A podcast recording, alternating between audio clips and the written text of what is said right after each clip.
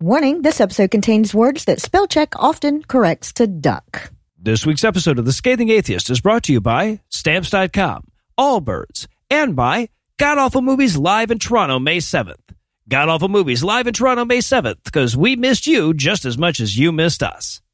And now, The Scathing Atheist. Hi, this is Tim Russ. According to logic, we did evolve from filthy monkey men.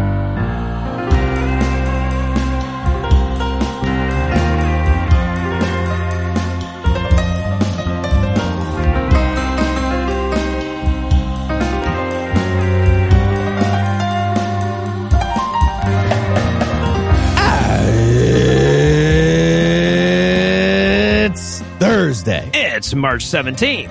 And it's Purim! Drunken Jewish Halloween? Yes, please. I'm Noah Lugeons. I'm Eli Bosnick. I'm Heath Enright. And from Martha Stewart's New Jersey, Ann Arbor, Michigan, and Waycross, Georgia, this is The Scathing Atheist. On this week's episode, Idaho Republicans search desperately for the gay porn in their local library. The Streisand effect leads a whole bunch of Idaho students to find plenty of delightful gay porn. And bullshit will finally take offense at the comparison. But first, the diatribe.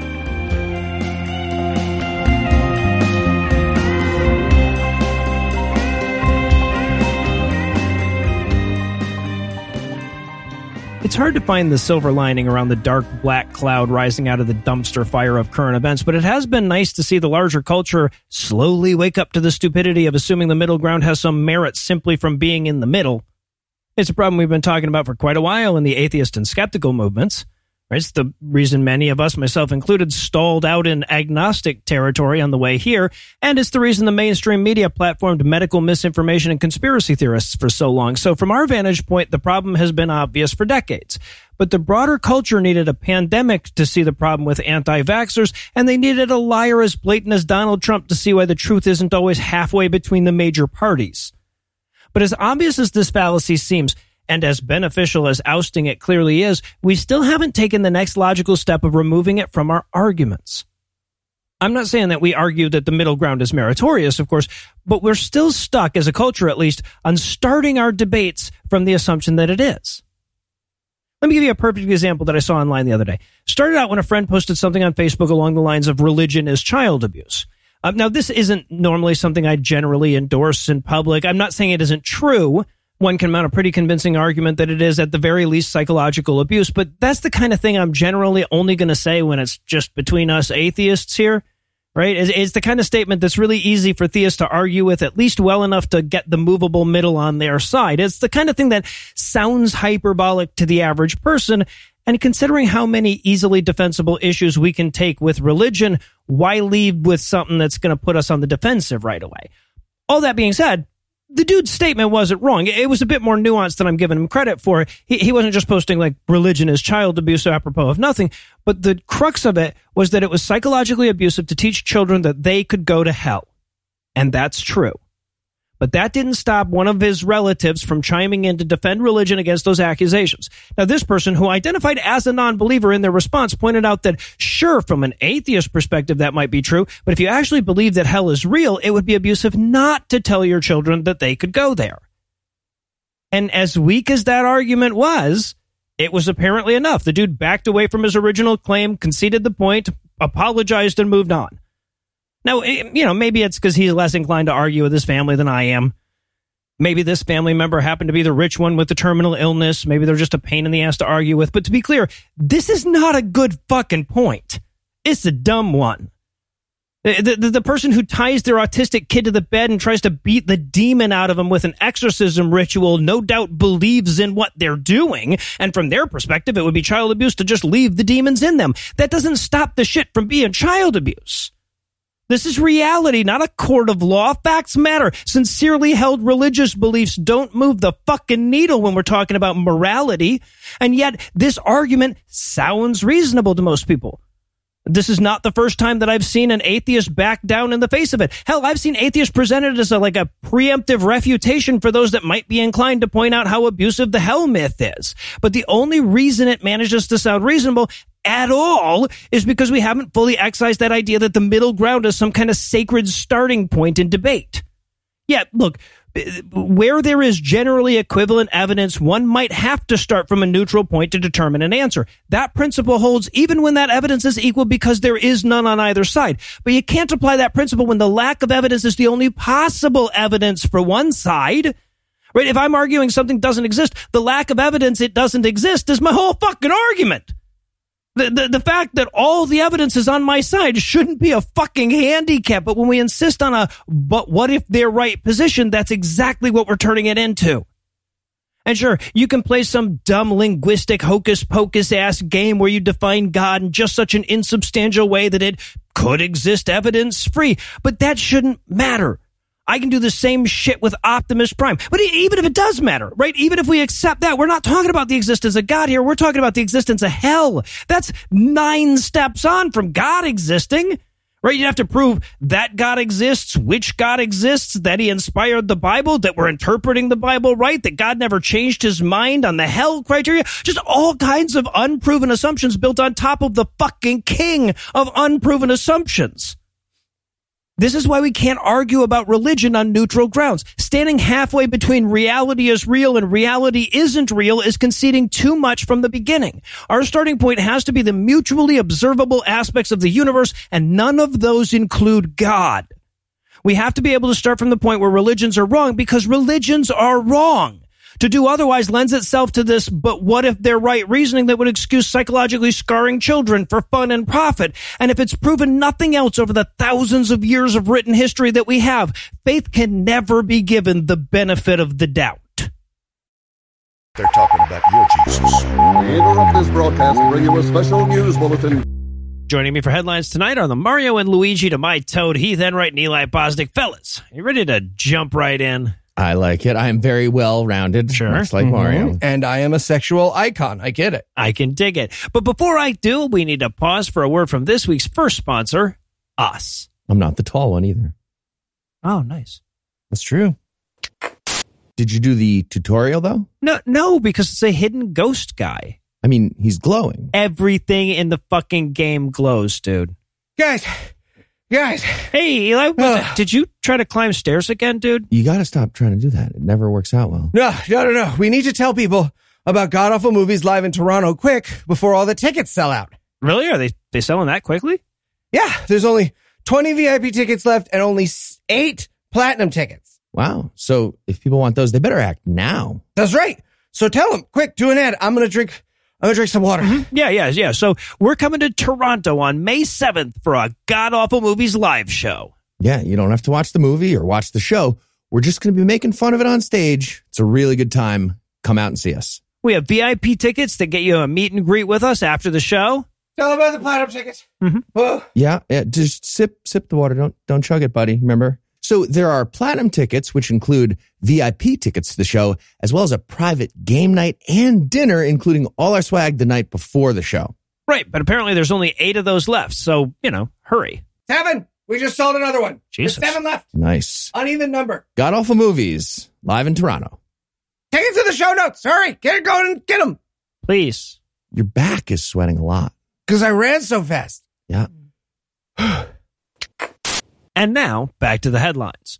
In our lead story tonight, we have an update on a story we've been following since this show's inception, really. Saudi blogger, liberal Muslim, and Nobel Peace Prize nominee Raif Badawi has finally been freed from the Saudi prison where he spent the last 10 years of his life. Badawi was originally arrested for hosting an online forum dedicated to progressive Islam views, and that's fucking it. Yep. That's the whole thing. He was arrested for presenting the argument that maybe Saudi Arabia could be nicer to women and perhaps some people could belong to other religions somewhere in the world. For that crime, he's been robbed of a decade of his life. And I think we can all agree that on balance, it was a shitty decade, right? Like if you were going to lose it, this was the decade to lose. But like it wasn't Saudi prison. But th- this man missed his kids growing up. But but to the surprise of pretty much the entire fucking world, the Saudi government released him this week just because his sentence was over, hmm. Uh, which is a hell of a lot more than we've come to expect from their justice system, honestly. Yeah. Saudi Arabia knows how to end a sentence better than Donald fucking Trump. I mean, like that. Mike Lindell. It's not a high bar, but still, it's something. Right. And we'd be remiss if we didn't point out that it's not like he just spent 10 years in prison. He spent 10 years in prison with the constant threat of maybe being executed over his head. So the fact that they're just letting him go to carve his name into the beam like Brooks from Shawshank is a weird fucking vibe. Yeah. Okay, Brooks, that was a suicide scene. Let's not have So yeah, that right. Yeah, no, association with what's Raif doing now. No, he's leaving happily, I'm sure. Prison. yeah. It's the Morgan Freeman carving his There name. you go. So just a, a quick. Well, he's not allowed to leave the fucking country. But yeah, he, he, a quick recap. Raif Badawi was originally arrested in 2008 on charges of apostasy. He was released that time without charges, but then he remained critical of national religious authorities even after having been warned. So he was arrested again in 2012 on charges of insulting Islam through electronic channels. And by Islam, of course, the religious authorities meant themselves. Eventually, they upgraded that charge to one of apostasy, which carried a potential death threat. But after international backlash, they went back to the lesser charge and sentenced Badawi to 10 years in prison, a quarter million dollar fine, and because their government is defined by its fucking barbarism, a thousand lashes. Yeah. And the U.S. responded with very severe sanctions. Oil. Yes, Nothing. right. right. Look, and, and, and now, as near as we can tell, only 50 of those lashes were ever carried out. The plan was to drag him into a public square and lash him 50 times every week for 20 weeks. But a combination of his poor health and the fact that the rest of the world was fully aware that the 1400s ended a while back stayed their whip. So, at least as far as we know, the rest of that punishment was forgiven. But despite eight years of concerted effort by world leaders and human rights groups, nothing could convince them to forgive the prison sentence as well. And by concerted efforts, we mean mumbling at their shoes while they hear someone yell shh oil and whip a guy starting an online forum. Yes. So human rights Yeah. groups are doing a great job, everybody. They're doing a great job. Well, the human rights groups have been very vocal. It's the world leaders that have been like, So in the interim, his family escaped to Canada where his wife, Ensaf Haidar, was tirelessly advocating for his relief. But for years, they had no contact with him whatsoever and were left to wonder if he was healthy, if he was alive, if they ever planned on releasing him. I, I mean, let's not forget that Jamal Khashoggi's example of how they deal with their critics is still hanging out there. So when his sentence ended on February 28th and there was no sign of him, we all assumed the worst. But after a vocal outcry from Amnesty International, we got word on Tuesday that Badawi had been freed, he was in good health, and he had spoken to his family by phone. Okay, that's good. I'm going to feel much better when we see Raif in a picture with today's Toronto Sun, like uh, official, like because he's in Toronto. Yeah, right. yeah. Four god awful movies live in Toronto, huh? featuring Raif. Imagine what a I don't weird fucking vibe that yeah, would it would be pretty weird. Yeah. So now, of course, nothing coming out of Saudi Arabia can be all good news. Though Raif is out of act- the actual prison cell, he's still in the larger prison of Saudi Arabia and will be for some time. The government decided to tack on a 10 year travel ban as a condition of his release, so he still can't see his family without endangering them with a return trip to Saudi Arabia. We also don't know that he isn't going to be just rearrested on similarly bullshit charges later on. And we also don't know that he's not going to get like invited into a back room for a fucking appointment with Dr. Bonesaw. Uh, until he's free to rejoin his family in Canada, we need to continue to advocate for his safety. But the dude's safer this week than last, and that is still worth celebrating. Absolutely. And in Idaho for better news, the Idaho House of Representatives passed a bill Monday afternoon that could, and almost certainly will, lead to librarians being prosecuted for checking out materials that are deemed harmful to minors under the same laws meant to punish people who send pornography to children. Jesus. Yeah.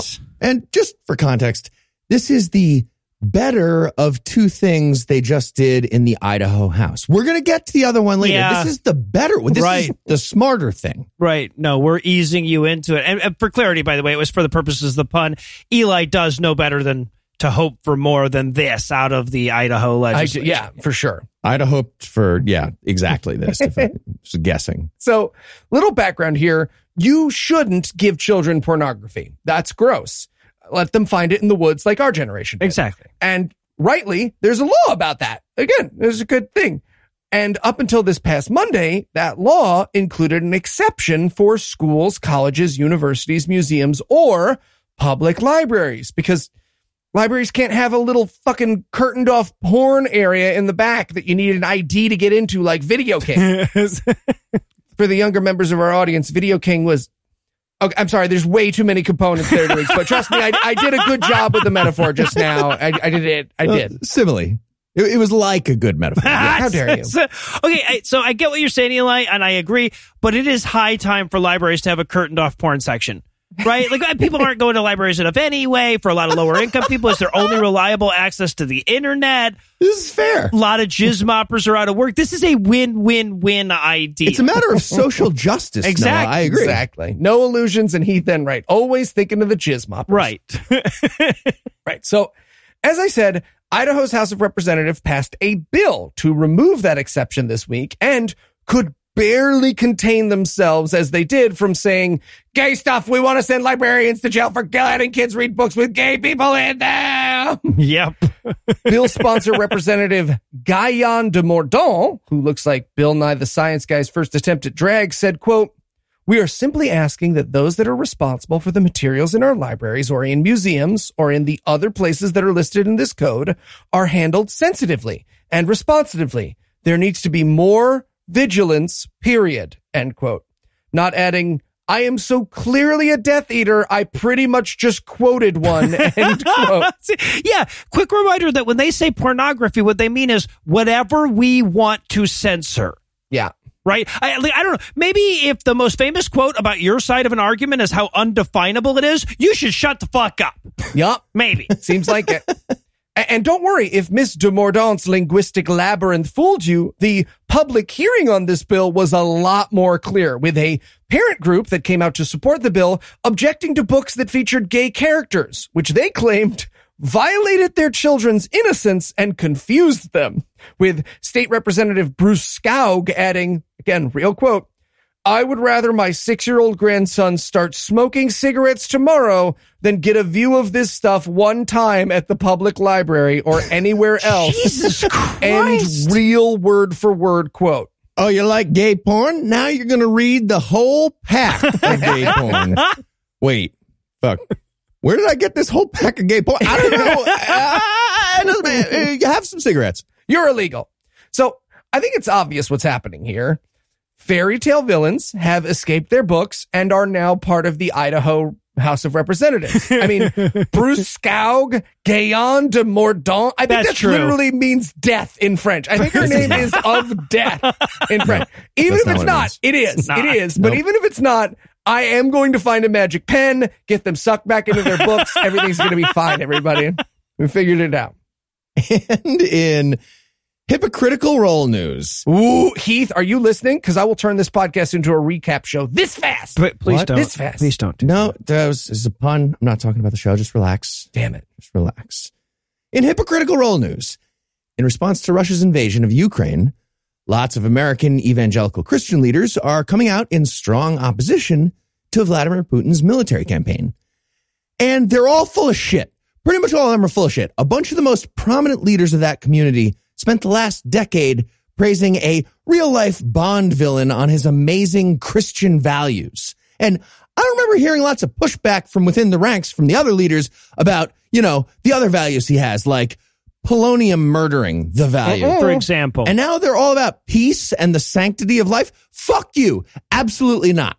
So, um, yeah, if you're new to the show, uh, welcome to the podcast where we mention something about religion and then we yell, fuck you. Absolutely not. Uh, just just, of just panicky. toss the fucking diatribe formula out there for everybody to use, Heath. Thank you. Thanks. To be fair, that sums up all of our shows if you replace religion with politics, a movie plot, or a thing Morgan wants to do in Dungeons and Dragons. He's got them all. That's the- don't steal that. So, the most important example of the fuck you absolutely not came from Franklin Graham, one of the most prominent evangelical bigots in the United States.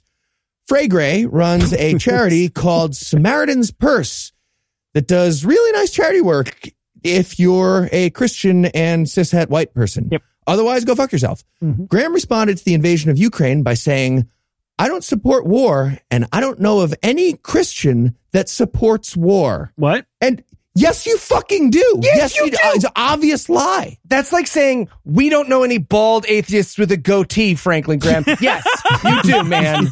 You, it's your thing. It- it- read the Bible. They're all whatever. Yes. Read yourself. Read a yourself. Fuck. but Thanks to an article last week by Josiah Reedy in the atheist propaganda newspaper called The Christian Post, we got a reminder that Graham's been supporting Putin for years now. Mm-hmm. That includes a statement in 2014, right before the Olympics in Sochi, Russia, when Graham called Putin's homophobic policies a standard of morality higher than our own, meaning higher than the United States, I guess. And he added, quote, Putin is right on these issues. Obviously, he may be wrong about many things, but he has taken a stand to protect his nation's children from the damaging effects of any gay and lesbian agenda. Jesus. Now, to be clear, he's talking about things like Russia having actual criminal penalties for what they call spreading LGBT propaganda. What that actually means is talking about LGBT existence is illegal in Russia. Yeah, no, it's it's downright Floridian. And quick reminder, one of the main justifications the Russian Christian church is using for the invasion in Ukraine is its relative support for LGBTQ rights. Yeah. Also, where he said like, "Oh, he's wrong about many things," he means war crimes. Right, yes. He means war crimes, which is kind of like saying, "But have you seen Hitler's tennis game? The Right. four Yes. stroke, the backstroke, my friends." Graham also visited Russia and met with his boy Putin in person a little bit later. They took a picture together that Graham proudly posted on Twitter like a wacky selfie. Mm-hmm. Just planking with a war criminal, hashtag YOLO, ooh, ooh. And Graham even did an interview on Russian television during which he said, quote, democracy is not for all people. In some parts of the world, it just doesn't work. Okay. He also added, Broken clock twice a day. I've never been a supporter of sanctions against Russia. So Graham is anti-war and anti-sanctions. Wait, I'm sorry, Heath. Are you implying that there's just some inherent problem with a, a appeasing a war criminal all the way up to the Polish border? I don't understand. Well, what eh, I mean, his tennis game, we get, I would have to hear about his tennis game. Hey, Noah, say what you will, but at least Neville Chamberlain's platform was peace in our time and not honing Lord Frockbottom the Third or whatever. Yeah. God, they don't rise to the level of Neville Chamberlain. You're they right. don't. No. All right.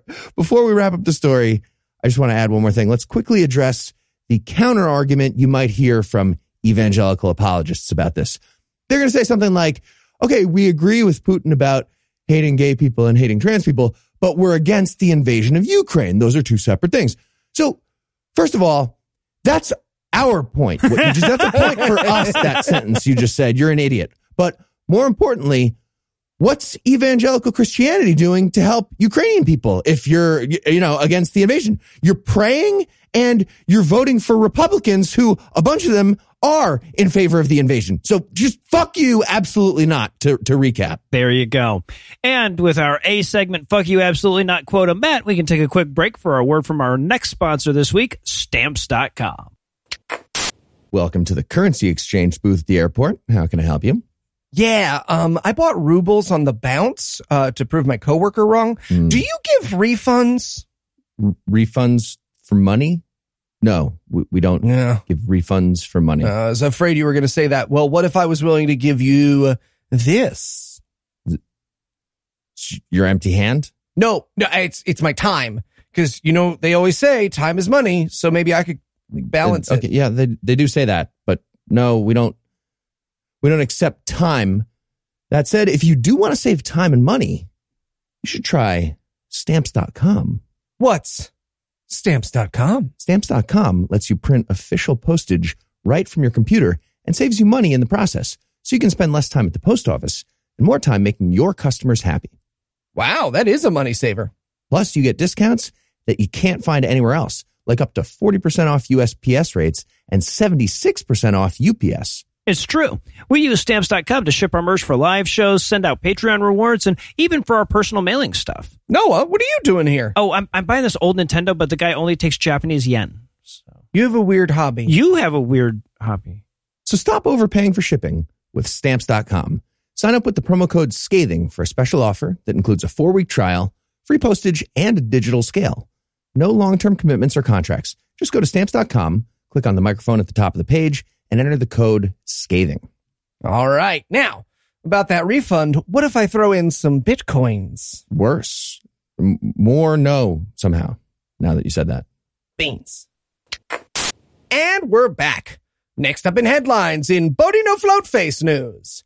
Of the many, many atheism t-shirts in my collection, Sorry, ladies, he's taken. the one second most likely to entice strangers to start arguing with me on the street is the one that says religion poisons everything. Many is the time that I've been stopped by a red face and frothing Christian, blissfully unaware of what shirt I'm wearing that day until someone yells the word charity in my face. But I continue to wear it. One, because I like upsetting those people. It makes them live less long. And I'm a chaos god. But two, because one time a little old lady stopped me to ask where she could get one, and I wish we were best friends.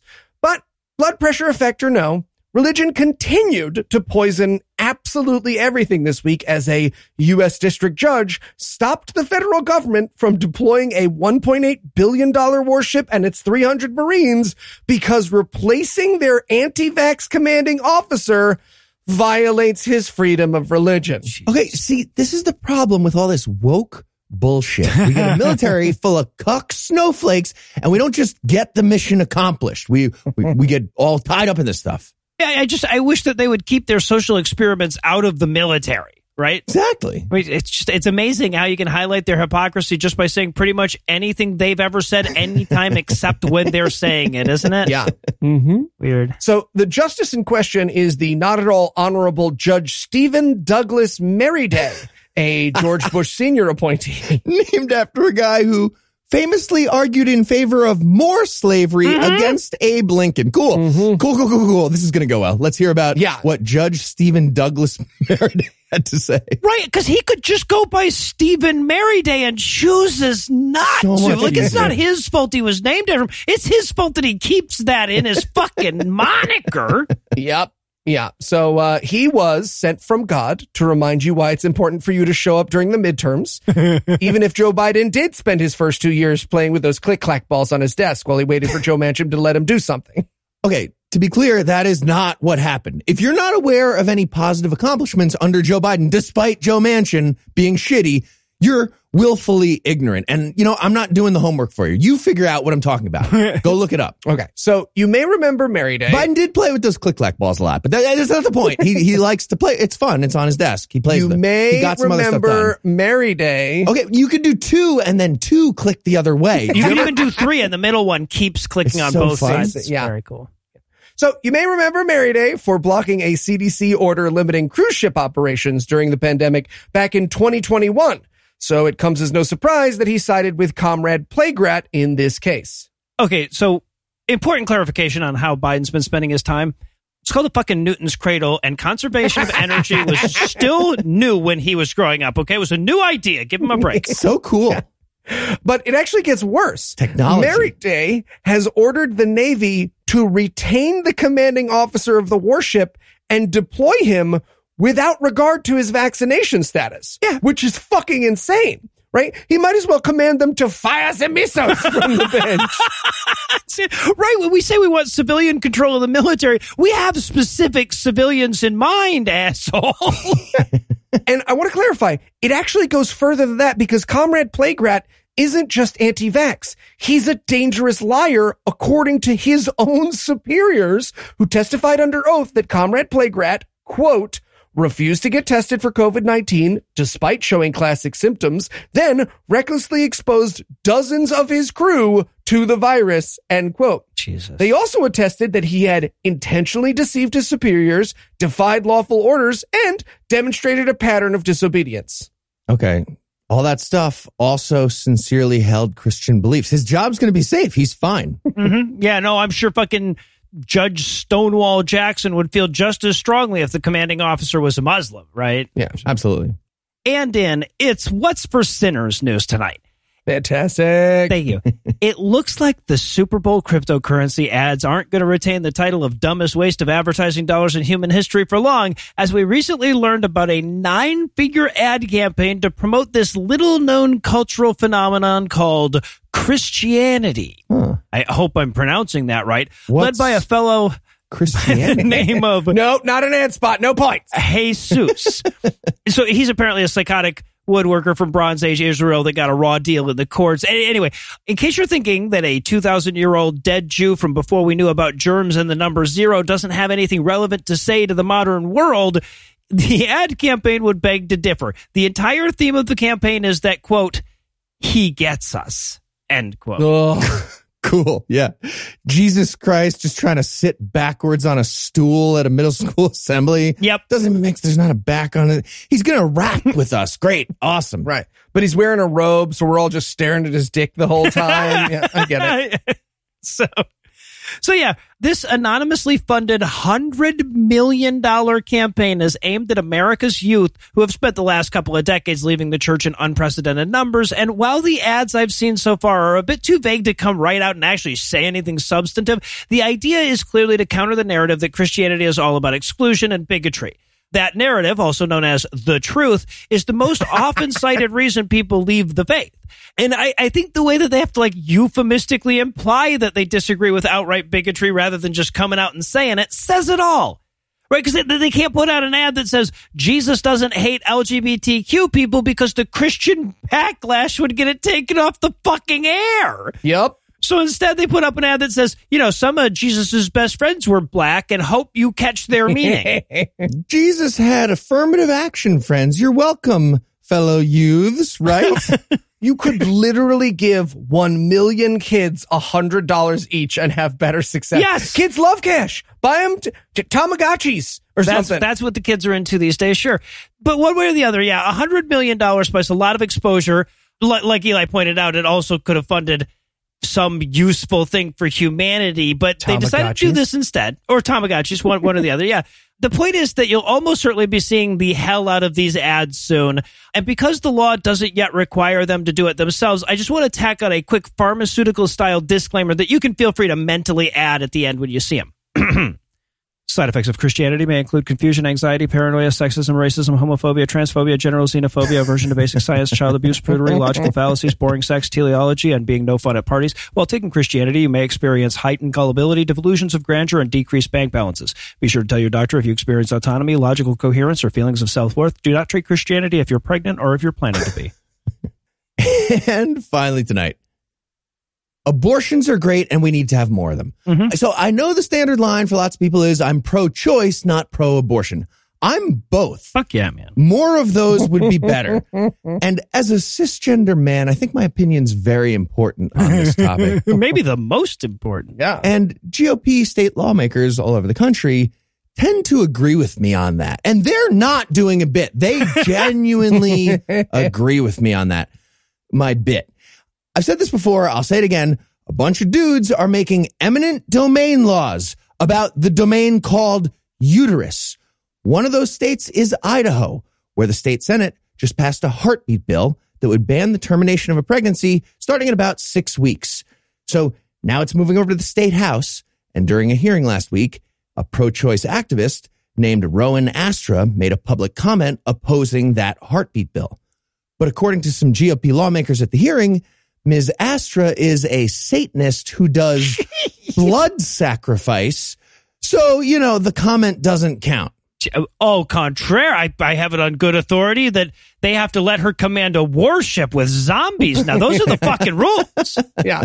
Firing fetuses at other ships might not be super damaging, but the psychological effect is worth it, my friends. Let me tell you. For sure. So the bill in question is SB 1309. And on top of the nonsense heartbeat thing that would make a grain of rice into a human being under the law, it would also include the bounty hunter concept, like they started in Texas on this. Any family member of a person who has an abortion would be allowed to sue the doctor for $20,000 or more Jesus. the Boba Fetus law.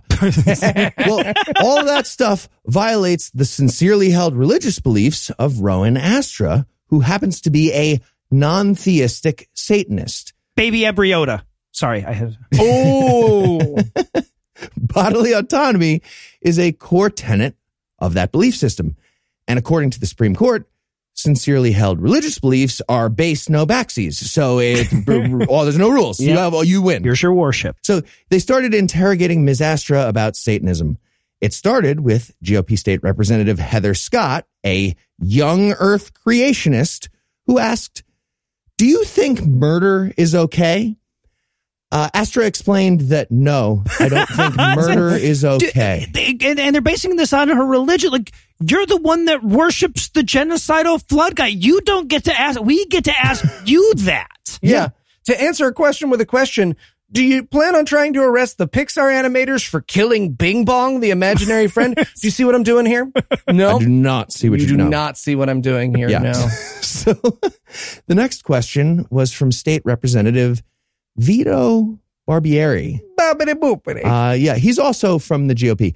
You might remember him from way back in 2015 I do. during a similar hearing in Idaho when they were trying to ban abortion pills via telemedicine. A doctor at that hearing was explaining how a patient can swallow a camera and allow the doctor to examine their colon, for example. That's when Barbieri interrupted and said, Can a pregnant person swallow a camera so you can examine the fetus in utero? The doctor had to stop what they were saying and explain through tears of weeping laughter. No. And also the vagina doesn't doesn't really swallow things. I think that's the wrong terminology. so Barbieri, it's it's his turn to ask a question at this hearing, and we got the following exchange. It's I want to read. I want to read. it's, it's okay. d- It's I'll be Barbieri. You're gonna be Barbieri. Okay, go. Yeah. I've got some preconceived ideas. Wouldn't about he your have an religion. Italian accent? I feel like Oh, he would thank have a- you. I've got some preconceived ideas about your religion. I'm wondering, is there any tenant with respect to blood sacrifice? Okay, I'll be Rowan Astra for a 2nd She says, no. And then committee chairman Brent Crane jumps in. I'll be him too. He says, Mr. Barbieri, um, let's make sure we keep it to the focus of the bill. Her religion is not on trial. Yeah. And then Barbieri says, what I'm curious about is whether or not there's a tenant with respect to human sacrifice. Chairman Crane, find a way to tie it back to the bill, buddy. You going to tie it back to the bill there? Barbieri long pause. can't do that. real quick, we're not It was making this like, up. This pause, is real. pause, pause, sweating. No. Can't do that. and then Chairman Crane says, okay. It was an actually an okay for sure, just like that. Yep. Okay, let's keep it to the bill. No one's religion is on trial. Thanks for your testimony, Rowan Astra. We're done. Real quote. All of this is real. Every bit of that was the actual transcript. I'm, I'm staring at that wall again, guys. There's literally no exaggeration level above do you sacrifice humans to your dark god in terms of well poisoning questions? Yeah. I, I feel like we need ejector seats built into the chairs in political Right. buildings that just automatically go off to certain sentences. No, it's And- like it's like if 96% of the people push the button or something. Yeah, yeah. I like Yeah. exactly. I like the ejector, but I like the trap door. That's one. yeah, right. Yeah, with a sure, rank goes down. down. absolutely. I want to go down. yeah, rancor for sure. Yeah. So, so this is all terrifying. But if they want to get ridiculous, let's get ridiculous. You want to do eminent domain of every uterus? Then every uterus owner needs to get paid fair market value for the organ inside their body. That's how that works. And I did a little bit of math on uh, this concept so Idaho can figure out their budget. So it costs about $100,000 to rent a uterus for nine months. I have questions about how you know that, Heath. That it's surrogacy. That's the average cost of surrogacy. So- Okay, I mean, good, like, okay, hey, if you've ever rented an apartment in New York City, you've looked into it. Okay. You've seen smaller apartments than a uterus. So Spacious. let's be generous to the state and pretend the eminent domain ruling is a rental. It's not, but you know, we're trying to cut a deal here. So they'll need to rent every uterus for about 40 years. Rough estimate, Idaho has about 500,000 uterus havers of childbearing age right now, with the average person in that group getting about 20 years of rental fees. At 100 grand per nine months, that works out to about $2.7 million on average for each of those 500,000 people. Grand total, $1 trillion, $350 billion for Idaho Mm-hmm. for now. Yep. So everybody go ahead, send them the bill for this. Yeah. Yeah. Well, it looks like we all need to head over to the billing department, so I guess we can close the headlines out there. Heath, Eli, thanks as always. Jumanji. And when we come back, I'll accidentally arm Eli with yet another post morality financial strategy. Yeah, you will. I wrote that before you started saying it, right? it's like I knew.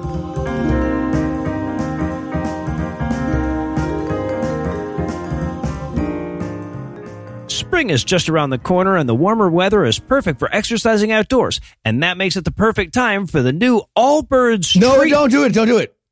He- Heath, what are you what are you doing, man? Don't say the name of the new shoe from Allbirds. It's probably like a, a mystical dragon or something. You're going to summon it. Don't don't do it. Dude, what are you talking about? We're just talking about the new Tree Dasher 2. I'm war. Don't do it. We're Tree gonna, it's Dasher 2. Tree Dasher 2. Oh boy, you did. Here it comes. Here, here it comes. It's not. Okay, where's the like fairy king or dragon or whatever? dude, the, the Tree Dasher 2 is the next evolution of Allbirds' best-selling running shoes. It adds comfort to every run with lighter, more responsive foam, extra grip, and an improved fit to keep you running and nature winning. Made from Allbirds' roster of natural materials like merino, wool, eucalyptus, and sugarcane, this everyday running shoe softens impact, smooths transition, and continuously delivers comfort stride after stride. Nothing's getting summoned. Yeah, they gave us a pair to try, and it's become my new walking shoe. They're stylish, but they make running and walking and jogging feel amazing. Okay, and apparently they don't summon a magical creature. That's No, not happening right now. What are you talking about? Spring forward with the Allbirds Tree Dasher 2 running shoe. Discover your perfect pair at allbirds.com today. That's A L L B I R D S dot com. Right. Okay, so maybe maybe I just imagined the Wool Dasher Mizzle. That's it, motherfucker! Got him. Somebody say his name backwards. Somebody say his name backwards. Go away. Does he mean Mizzle Dasher Wool? I think he means mirrored. Heath, do you mean mirrored? He's got a fire sword. You want to get burritos? Oh, I so want burritos. Will help.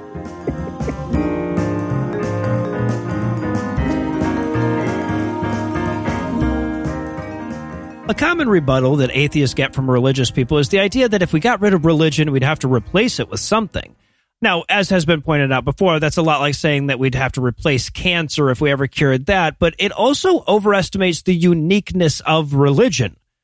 There are no end of flawed and dangerous worldviews that rely on gullibility and wishful thinking to propagate through time, which is why we need a section called How bullshit is it? So tell us, Heath, what load of shit are we going to be talking about today? Today we're going to be talking about the Quadro Tracker, or more specifically, the Quadro QRS 250G detector. Ooh, letters and numbers. Now it sounds Mhm. more real and legitimate. Sure does. Science. Fuck yeah. so, what is the Quadro QRS 250G detector? It's dowsing with a marketing department. Ah, lovely. Okay, so could you offer the listeners a quick refresher on what dowsing is? Dowsing is an umbrella term for pseudosciences that employ the ideomotor effect to find stuff. The most common example would be using a Y shaped stick to look for water. That's the famous example of dowsing. Dowsers also sometimes use bent rods or pendulums or whatever they have on hand, but the idea is the same. They're using the ideomotor effect or just lying mm-hmm. to point something towards something else magically. All right, so uh, could you also offer us like quick refresher on what the ideomotor effect is? It's basically a fancy term for unconsciously fidgeting.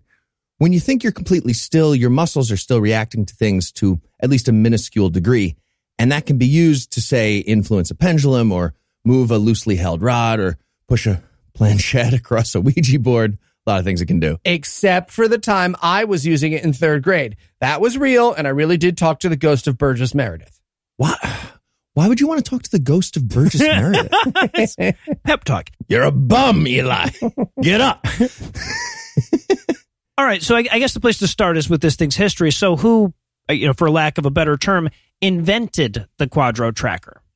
Okay, so first of all, I promise I'm not reading the character description from a Carl Hiaasen novel.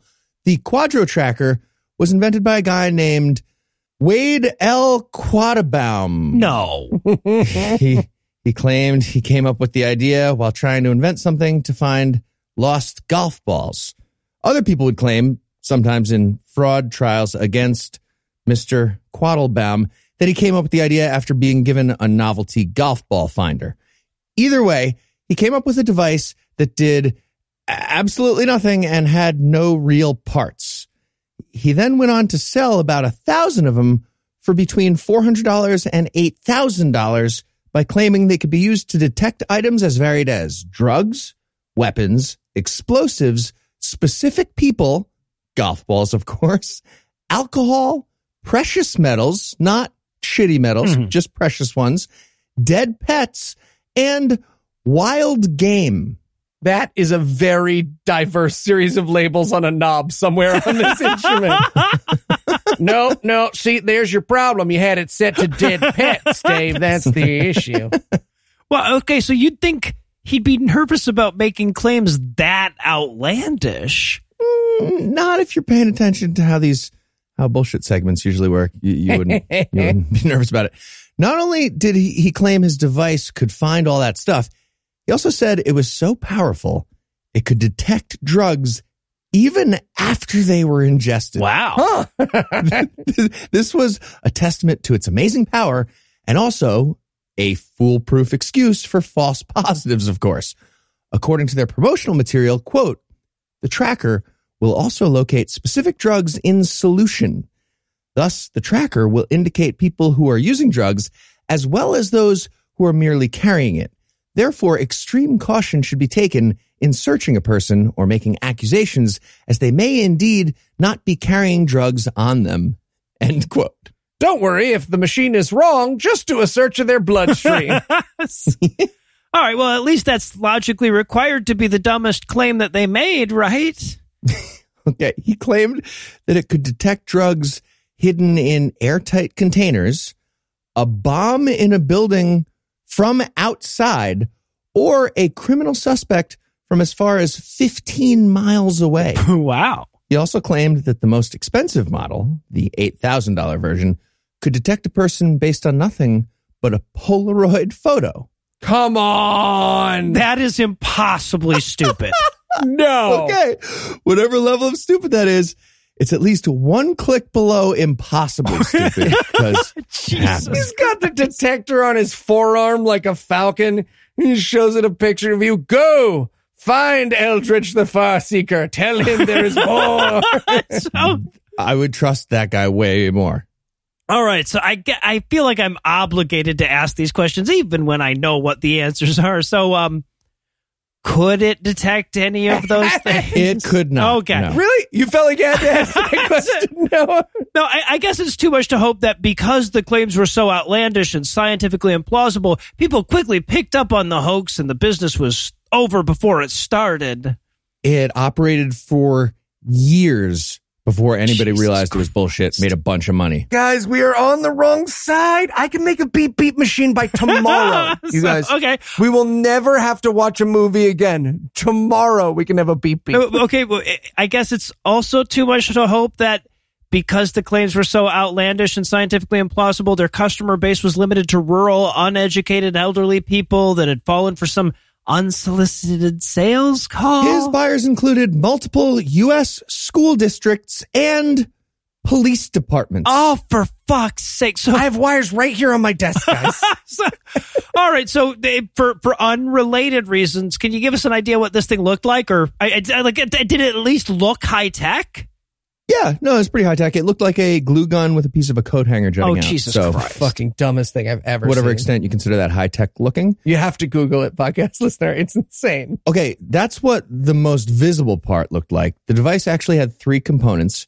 There was the locator card that supposedly contained the signature of the object you wanted to find. Oh, There was also a card reader. It's about the size of a small cell phone, which was designed to be worn on your belt. So like, gr- ah, like cell phone holster is somehow built into this. The worst. Mhm. That attached to the glue gun, that that the the the card reader thing, it would attach to the glue gun, and it had a a swiveling metal antenna at the end of it.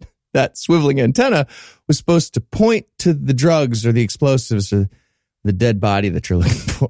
Okay, drugs, explosives, or a dead body. Was this Were they selling this to the high school at Twin Peaks? so okay. So we already know what really happened was the ideomotor effect, but what did Quattlebaum say was happening?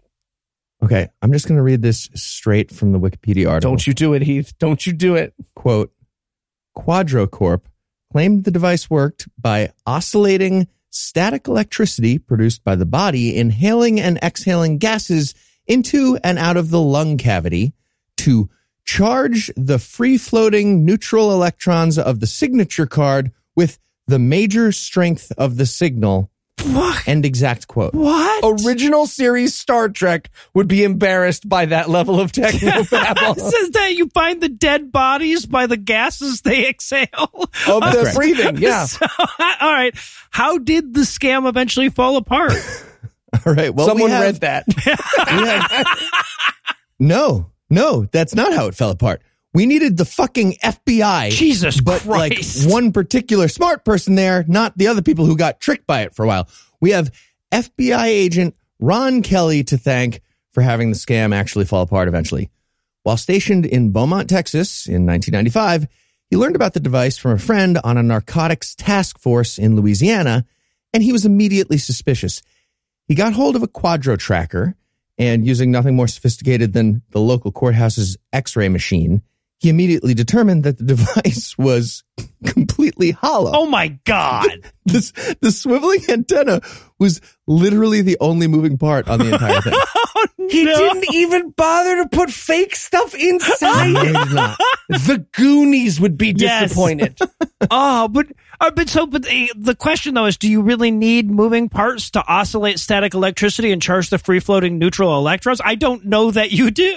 That's fair. I don't. got that- us there, that's- Heath. A good point. But the manufacturer claimed that the mechanism contained conductors, inductors, and oscillators. So, at the very least, Kelly caught the guy in a lie. It's completely empty, so it can't have conductors, inductors, and oscillators. At this point, the FBI commissioned the Sandia National Laboratories to examine the thing, and they confirmed that it contained literally no electronics whatsoever. So, other than a couple of random wires and the antenna, it's just an empty plastic box. And this is my favorite part. this guy who made it didn't even bother to connect the wires to the antenna. Jesus. The, the locator chip w- was made of, and okay, I got to assume this indicates a certain fairly high level of psychopathy on Quattlebaum's part. The, the locator chip was made of dead ants that had been frozen and stuck onto paper with epoxy. Fucking what? Yeah. So the FBI showed up at his door and he was like, So I destroyed my Anticost museum for nothing. I'm under arrest. I'm under arrest. Yep. So uh, did the company even bother to respond to the allegations? They released a statement through their attorneys that said the oscillators in the Quadro tracker, quote, aren't the type usually thought of by electronics experts. End quote. Okay, that's true because the type that most electronic experts think of exists. Exist. Yes. yes. All right. Uh, so, but we do have laws against selling people dead ants and calling them bomb detectors, right? Right? We do. Guys? We do. Asterisk. They're not very good laws, but yes, kind of. Oh no. So Kelly's office brought the whole thing to the courts.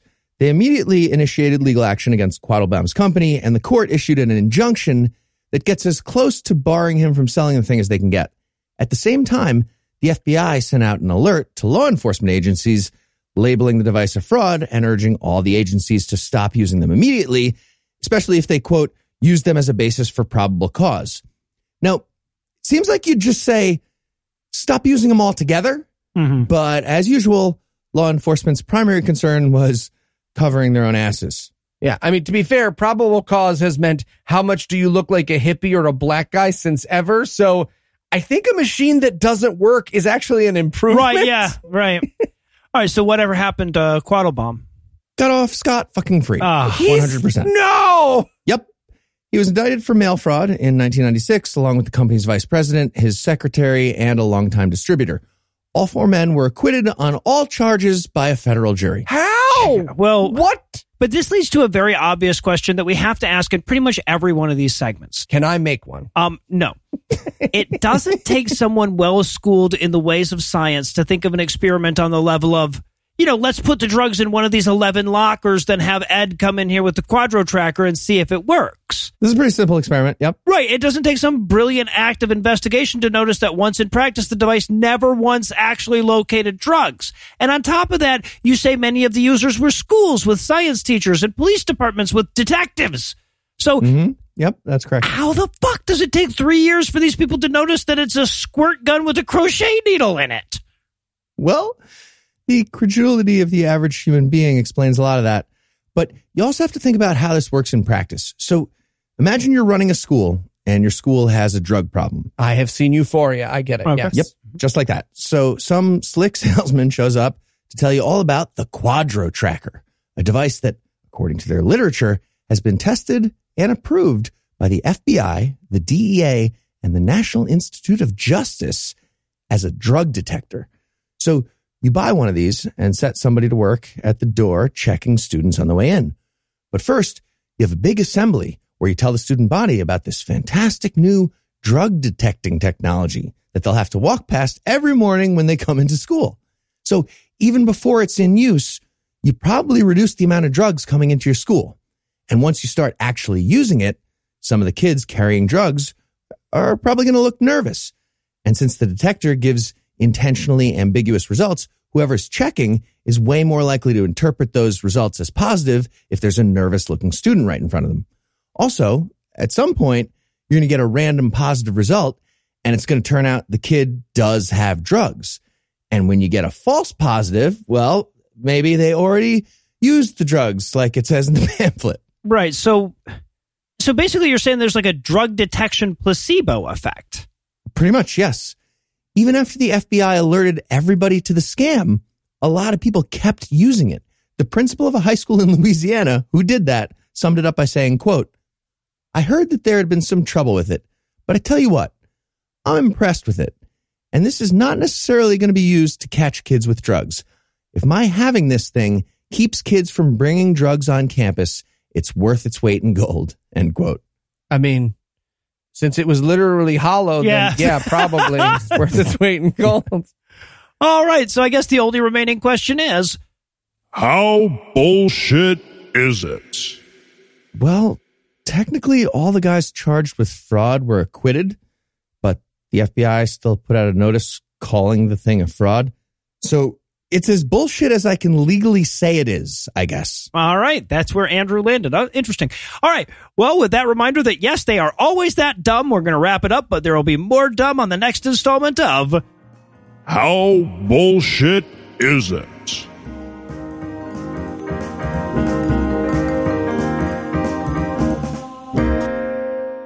Before we drop the curtain tonight, I wanted to let you know that if Toronto is too far to see us, you can also hook up with us in Atlanta over Easter weekend at the American Atheist Convention. We're teaming up with Andrew Torres to host a charity game night on Thursday evening, and we're going to have a table that you can drop in at all weekend. Check the show notes for links for more information to that, as well as tickets to our live show in Toronto.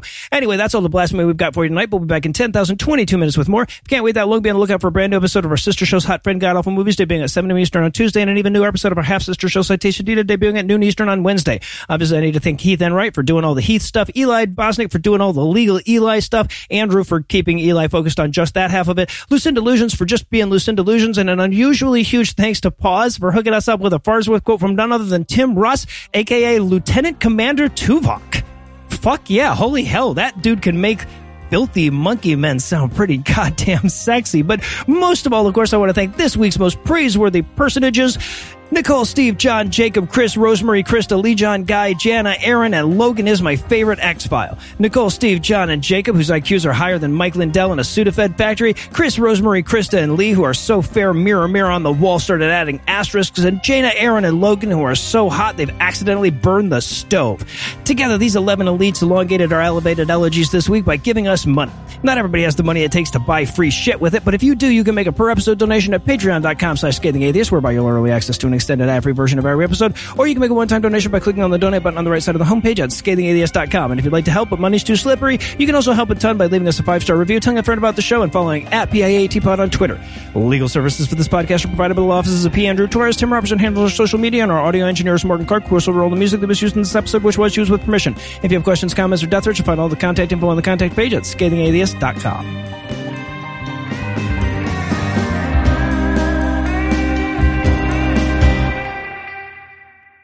That's the silence of Noah cutting this joke. The preceding podcast was a production of Puzzle and a Thunderstorm LLC, copyright 2022, all rights reserved.